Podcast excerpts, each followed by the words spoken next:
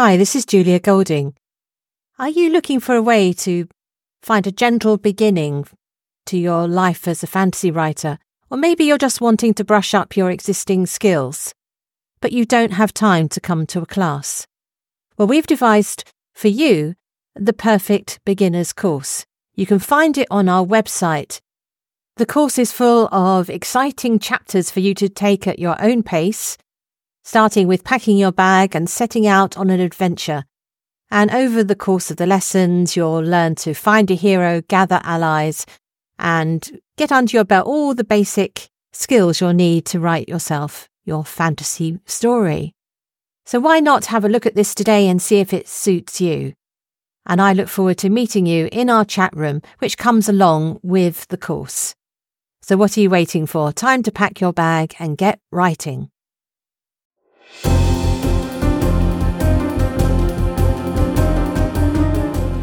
Hello, and welcome to Mythmakers. Mythmakers is the podcast for fantasy fans and fantasy creatives brought to you by the Oxford Centre for Fantasy.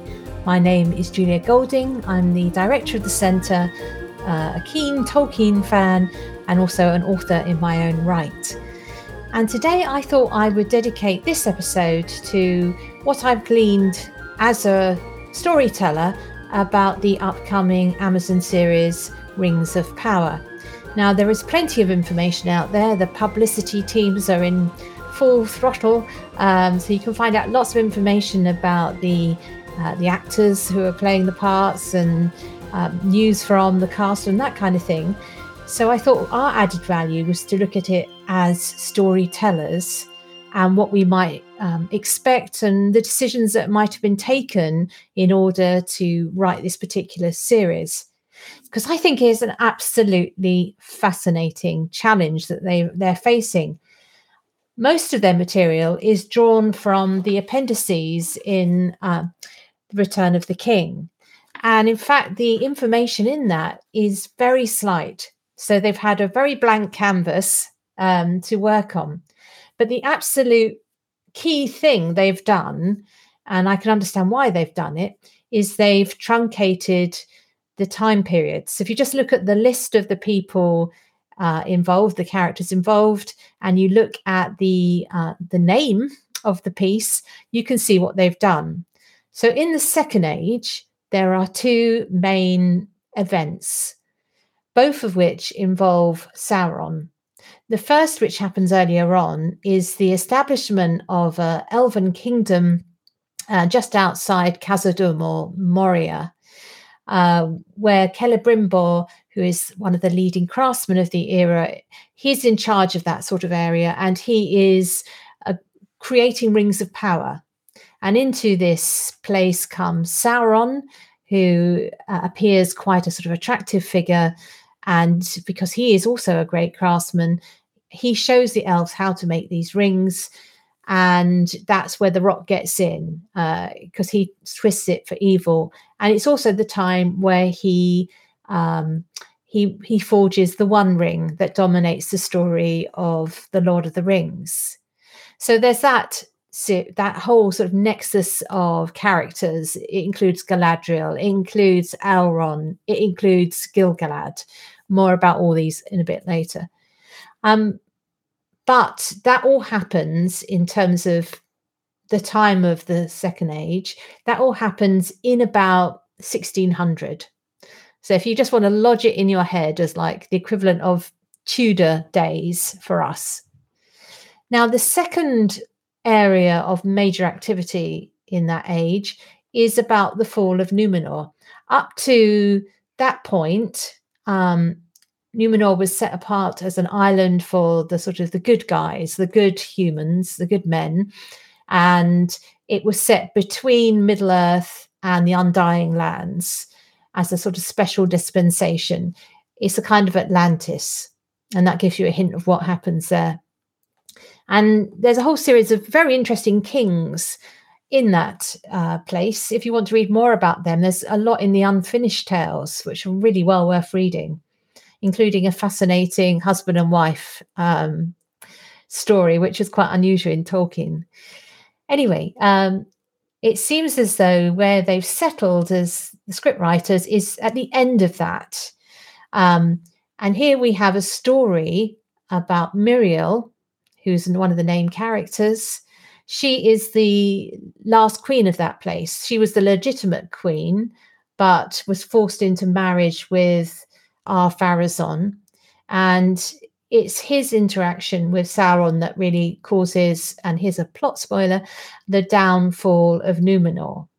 So she's quite a tragic figure if they're playing it straight, um, because she's in this forced marriage and, you know, disaster strikes, and Numenor is punished for the arrogance of Ar-Pharazôn because Sauron again comes in and persuades him that he needn't obey uh, the god's commands. It's a bit like a Garden of Eden story, very much like a Garden of Eden story, that he can sail to the undying lands, and that f- forbidden fruit is what Ar-Pharazôn sinks his teeth into, and in punishment, Numenor is sunk, and the remnant escapes, and they are the founders of the kingdom of Gondor, the uh, ancestors of uh, Aragorn, and so on. But the important thing about this is all of this happens in the year 3255. So if I've said the events of the Forging of the One Ring is back in Tudor times, you know that 3255 hasn't come. That's probably only appeared in something like Star Trek. It's thousands of years in the future.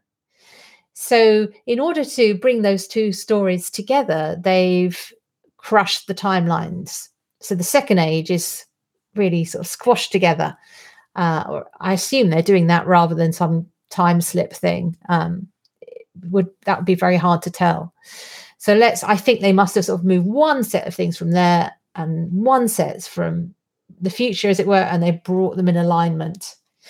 Now, what happens as a storyteller when you do that? Well, I think it's really interesting to look at it in parallel tracks like that because what you see is the same pattern. So Sauron starts the Second Age defeated because his great sort of lord, uh, the original bad guy Morgoth, has been defeated and chained, and so he's like a remnant of that power. So he's in a on the back foot. He comes to the elves with promising he's going to be a good boy. He's going to show them how to do all these wonderful crafts. And the overlord king, who is Gil-galad, doesn't believe him. So he's the skeptic. But because he's such a good artificer, the elven smiths of Eregion are persuaded to listen and to invite him in and steal his craft or share their craft secrets. And so you've got a seduction going on. And that word is actually used in the appendices to describe that relationship. It's a seduction. Let's hope they don't take that too literal in the Amazon series. Um, it, it's meant by Tolkien in a sort of intellectual seduction way. And so Sauron appears as the tempter then because he's holding out knowledge. Here we go back to the Garden of Eden again. It's the fruits of the tree of knowledge. And so what then happens is basically the gig is up after a while because Celebrimbor, who's the main um, smith in that region, he works out or he sees the plot. The rings have give you access, as you remember from Lord of the Rings. Rings give you access to the mind of Sauron. So he sees what's going on, and they realize they have to defeat Sauron. They're they're and there is a battle there um, for supremacy, and that's when Eregion is basically wiped out. Um, Elrond flees with the remnant to set up um, Rivendell, and I'm afraid the future for Celebrimbor isn't that bright. So that's sort of one set of battles. So you've got the pattern there is Sauron as tempter, first of all, um, despite the warnings, is embraced and welcomed.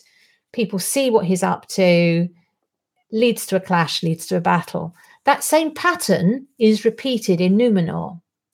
So he's first of all um, brought there because Ar-Pharazôn thinks he's, he he sails to Middle Earth and to to Umbar, in fact, which we've not yet seen. Um, and Sauron sort of you know prostrates himself and sort of claims to be overwhelmed by his you know the marvels of his fleet and everything.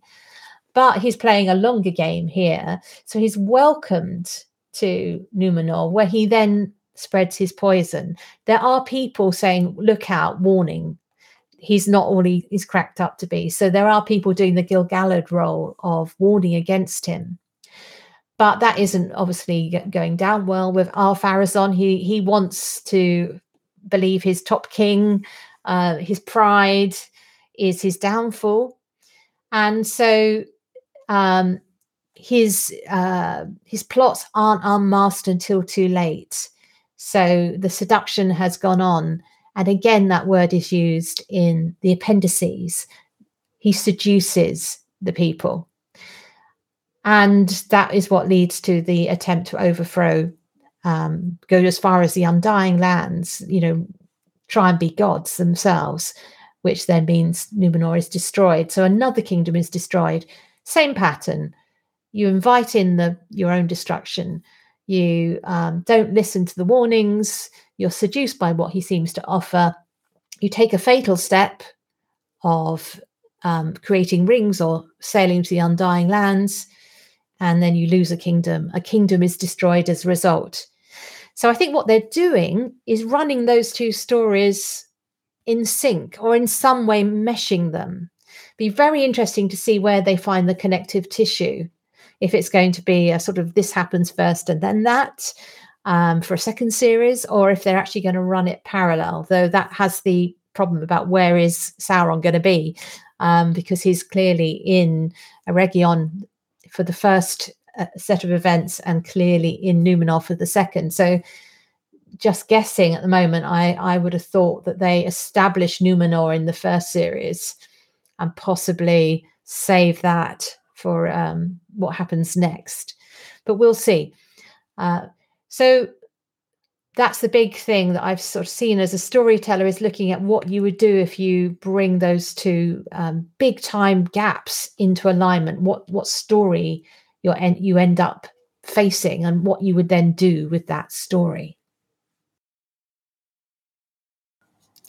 And I think the other important aspect, which I've been thinking of um, from the point of view of telling a story, is about the choice of characters to feature and that's becoming plainer as well as we get more details about who's doing who's playing what. And i think what's particularly interesting is the decision to bring in the harfoots as sort of proto hobbits. Now the harfoots are mentioned in the um, sort of tolkien backstory but really I don't think that he was thought of them being present until the third age, but let's allow them that little bit of license. They've got to come from somewhere, uh, obviously, haven't they? And we do know that there are races of small people, halflings, living on the banks of the river because that's where Gollum comes from. And his society hasn't just sprung out of nowhere when he finds uh, the One Ring in the river. So I can see exactly why they're doing that. It sounds perfectly good idea. But from a storytelling point of view, I think this is possibly an attempt to conquer the most pressing problem that they have, which is do we care about elves? Do we care about high races of men speaking in rather more formal language? That's always the problem about adaptations of high fantasy is where do we as human beings connect? In Lord of the Rings, we connect at the le- level of the hobbits. So, introducing hobbits or smaller people into the story give us a relatable level. What is interesting is how much these people will be the drivers of the story. Clearly, Frodo's journey and those of his companions is the uh, the substance of Lord of the Rings. But with the material from the second age, they're not there. They aren't the people uh, driving the forging of the rings or the downfall of Numenor. So, what little we do know about this is that one of the characters who are in the smaller people um, bracket is Nori Brand- Brandyfoot, played by Markella Kavanagh. And she is Brandyfoot sounds like one of these um, portmanteau words, brandy wine, proud feet, all the rest of it. So you see where, where that came from.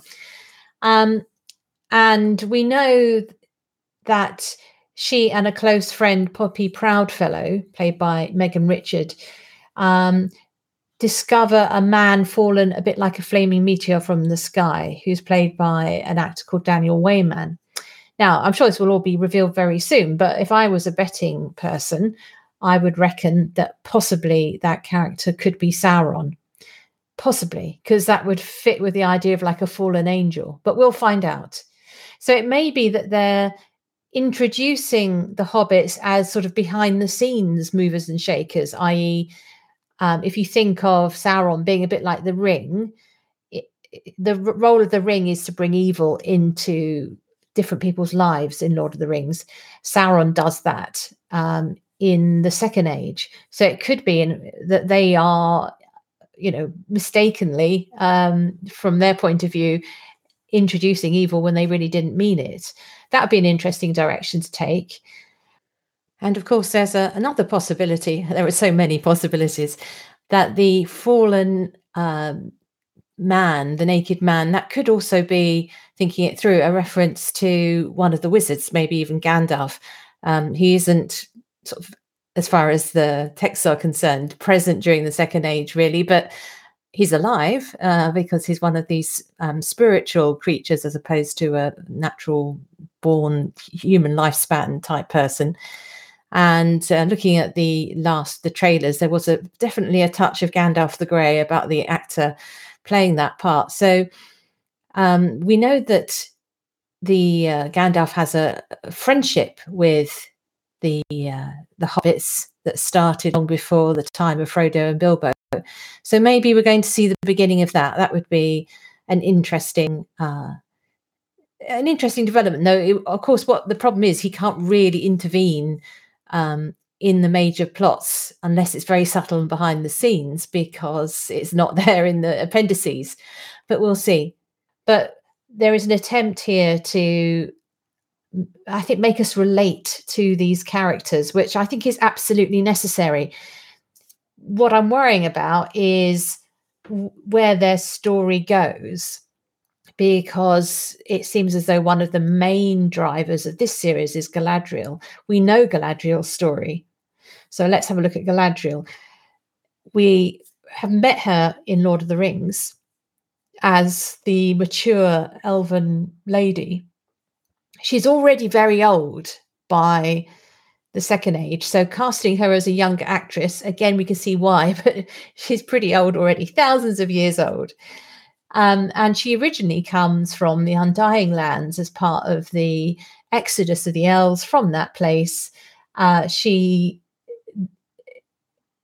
I would say that the Exodus of the Elves is is is a shameful episode in elf history because it involves um, internecine battles between elven families. She's sort of a little bit aside from that, but still, that whole episode is is is very fraught and um, people, you know, there is a sense of the greed of Fëanor, who's the original elven craftsman who makes the Silmarils. So the the Exodus is actually driven by a sense of pride again over the things that have been created, a wish to get out from under the thumb of the way the Undying Lands are governed.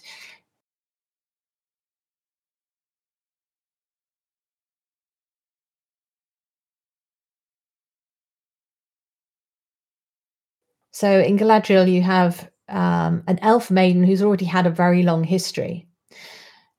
She, um, in the second age, I mean, she comes to meet the person she eventually marries, who's Celeborn. And if you look at Tolkien's writings, uh, there is a, a, number of different versions of where they live and when they live. But again, this is things you'll find in the Silmarillion, but and also find in the Unfinished Tales so they are present at the same time as the forging of the rings. And of course, Galadriel ends up with one of them. So she's clearly going to be a major person in this series. But how human is she? If she is this person of great power, if she is this person who has had all these thousands of years to grow and mature and gain her wisdom, she's less relatable to you and me, isn't she, than an, a hobbit? That's that's one of the problems. It's why I think it's one of the reasons why people find the Silmarillion more difficult to read, is because it's about heroic figures done in a historical way rather than in a relatable way of the adventures of small people in a big world. So that's the problem they have to tackle as writers. I can see strategies they're taking. So, using the hobbits, making Galadriel younger. And of course, what we've yet to see is quite what they do with the Numenorians. This will be fascinating, and it's where it might end up in Game of Thrones territory because Míriel, as the forced wife of Ar-Pharazôn, um, clearly there's more potential there for um, more adult material. I think that the the series is going to try and stay in family watching territory, but still the the uh, the, the tone of that story of its tragic trajectory does seem outside the redemptive arc that you get in Lord of the Rings. I think that's a real uh, that's that's that is a big challenge. So maybe that is why they are introducing completely new characters. And among those new characters is possibly the one I'm really looking forward to seeing is a female dwarf called Disa. So whereas in the Hobbit films of Peter Jackson, we got a couple of uh, dwarf women in the sort of background characters. It looks like they've actually got one as a foreground character. So I think another conclusion I've come to as a sort of storyteller is the effort has been made to foreground really interesting female characters because it's clear that when Tolkien was writing, um, he wasn't thinking in terms of having leading female characters in his uh, novels. It just wasn't part of the way he thought. And so this generation is taking on the challenge to work out complex character arcs for the women. So hopefully we'll get some people who will be up there with Eowyn, Arwen, and Galadriel, so that we've got more female Tolkien characters to talk about in future. So that's my little uh, overview just prior to the series coming out, we will be dipping back in to review the early episodes and then an overview of the end of the first se- season. And I think really the th- thing that I want to stop with is what would you have done if you were given the the task of writing this? It's such an enormous task. They're not going to please everybody. And I've been thinking about it ever since I heard this series was coming out, just thinking, well, what would I do? Uh, I think I'd probably panic because of the expectations that are weighing on me. But it, uh, this little exercise of working out what they're doing has actually been very revealing as to how creatives are thinking about this. And so, fingers crossed that what they've actually put together has picked up the, the sort of the idea of making it relatable, finding good story arcs, um, bringing together the events which are central to the Second Age to get away from the feeling that this is a kind of Game of Thrones light. Um, that would be horrible. Let's hope they've actually kept the spirit of Tolkien, which I think centers on somebody with hobbit values, not necessarily a hobbit, but somebody who is earthed who is appreciates nature, who is who is a, a character where we can sort of settle down and see the events of the world with them. That's what I'm hoping, because that seems to be really one of the huge reasons for the longevity of Tolkien's fantasy. Now, I always end these uh, podcast with where in all the fantasy world is the best place to be something. This one's a bit of a challenge um, because I've been trying to guess what the main themes are. But clearly, one theme I think I can put my money on would be where in all the fantasy worlds is the best place to be a maker of rings. I don't think that is in uh, the world of Lord of the Rings because what happens to you is not not very good. Uh, you get sort of sucked in by your creation, or find you've put most of your power in it, so you it becomes your Achilles heel. Very bad idea, Sauron. You should have thought this through. Anyway, um, so where would be a better place in all the fantasy worlds to be a maker of rings? And the other place where rings are made in the world of the Inklings, of course, is in The Magician's Nephew. Um, Uncle Andrew makes some rings. He starts off by sending guinea pigs off, and it takes you to the wood between the worlds. So, the, the ability to make those rings that take you to a place where you can travel to other worlds sounds like a really good place to be a ring maker. So, that would be my pick if I was going to be without because Uncle Andrew is selfish and evil, um, and unleashes the Empress Jadis on on uh, London through having sent the children to her world. Leaving all that aside, and just doing the bit where you get to travel. That's what I'd like to be. I'd like to make rings and go to the wood between the worlds and have the ability to jump into the pools and visit other worlds. And take somebody with me as well, because this isn't just for one person, this ring. Anyway, so that is my thought on making rings of power. Thank you very much for listening.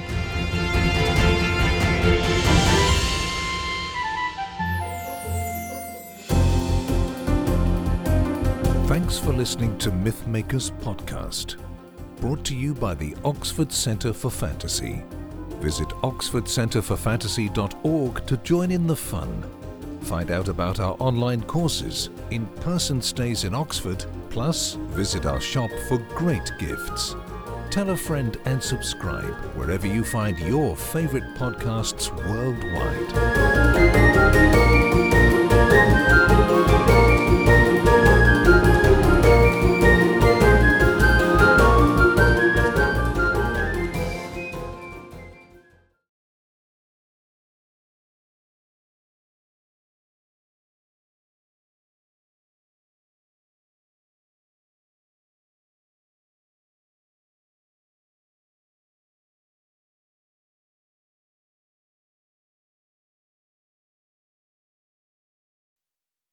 Hi, this is Julia Golding. Are you looking for a way to find a gentle beginning to your life as a fantasy writer? Or maybe you're just wanting to brush up your existing skills, but you don't have time to come to a class. Well, we've devised for you the perfect beginner's course. You can find it on our website. The course is full of exciting chapters for you to take at your own pace starting with packing your bag and setting out on an adventure. And over the course of the lessons, you'll learn to find a hero, gather allies, and get under your belt all the basic skills you'll need to write yourself your fantasy story. So why not have a look at this today and see if it suits you? And I look forward to meeting you in our chat room, which comes along with the course. So what are you waiting for? Time to pack your bag and get writing.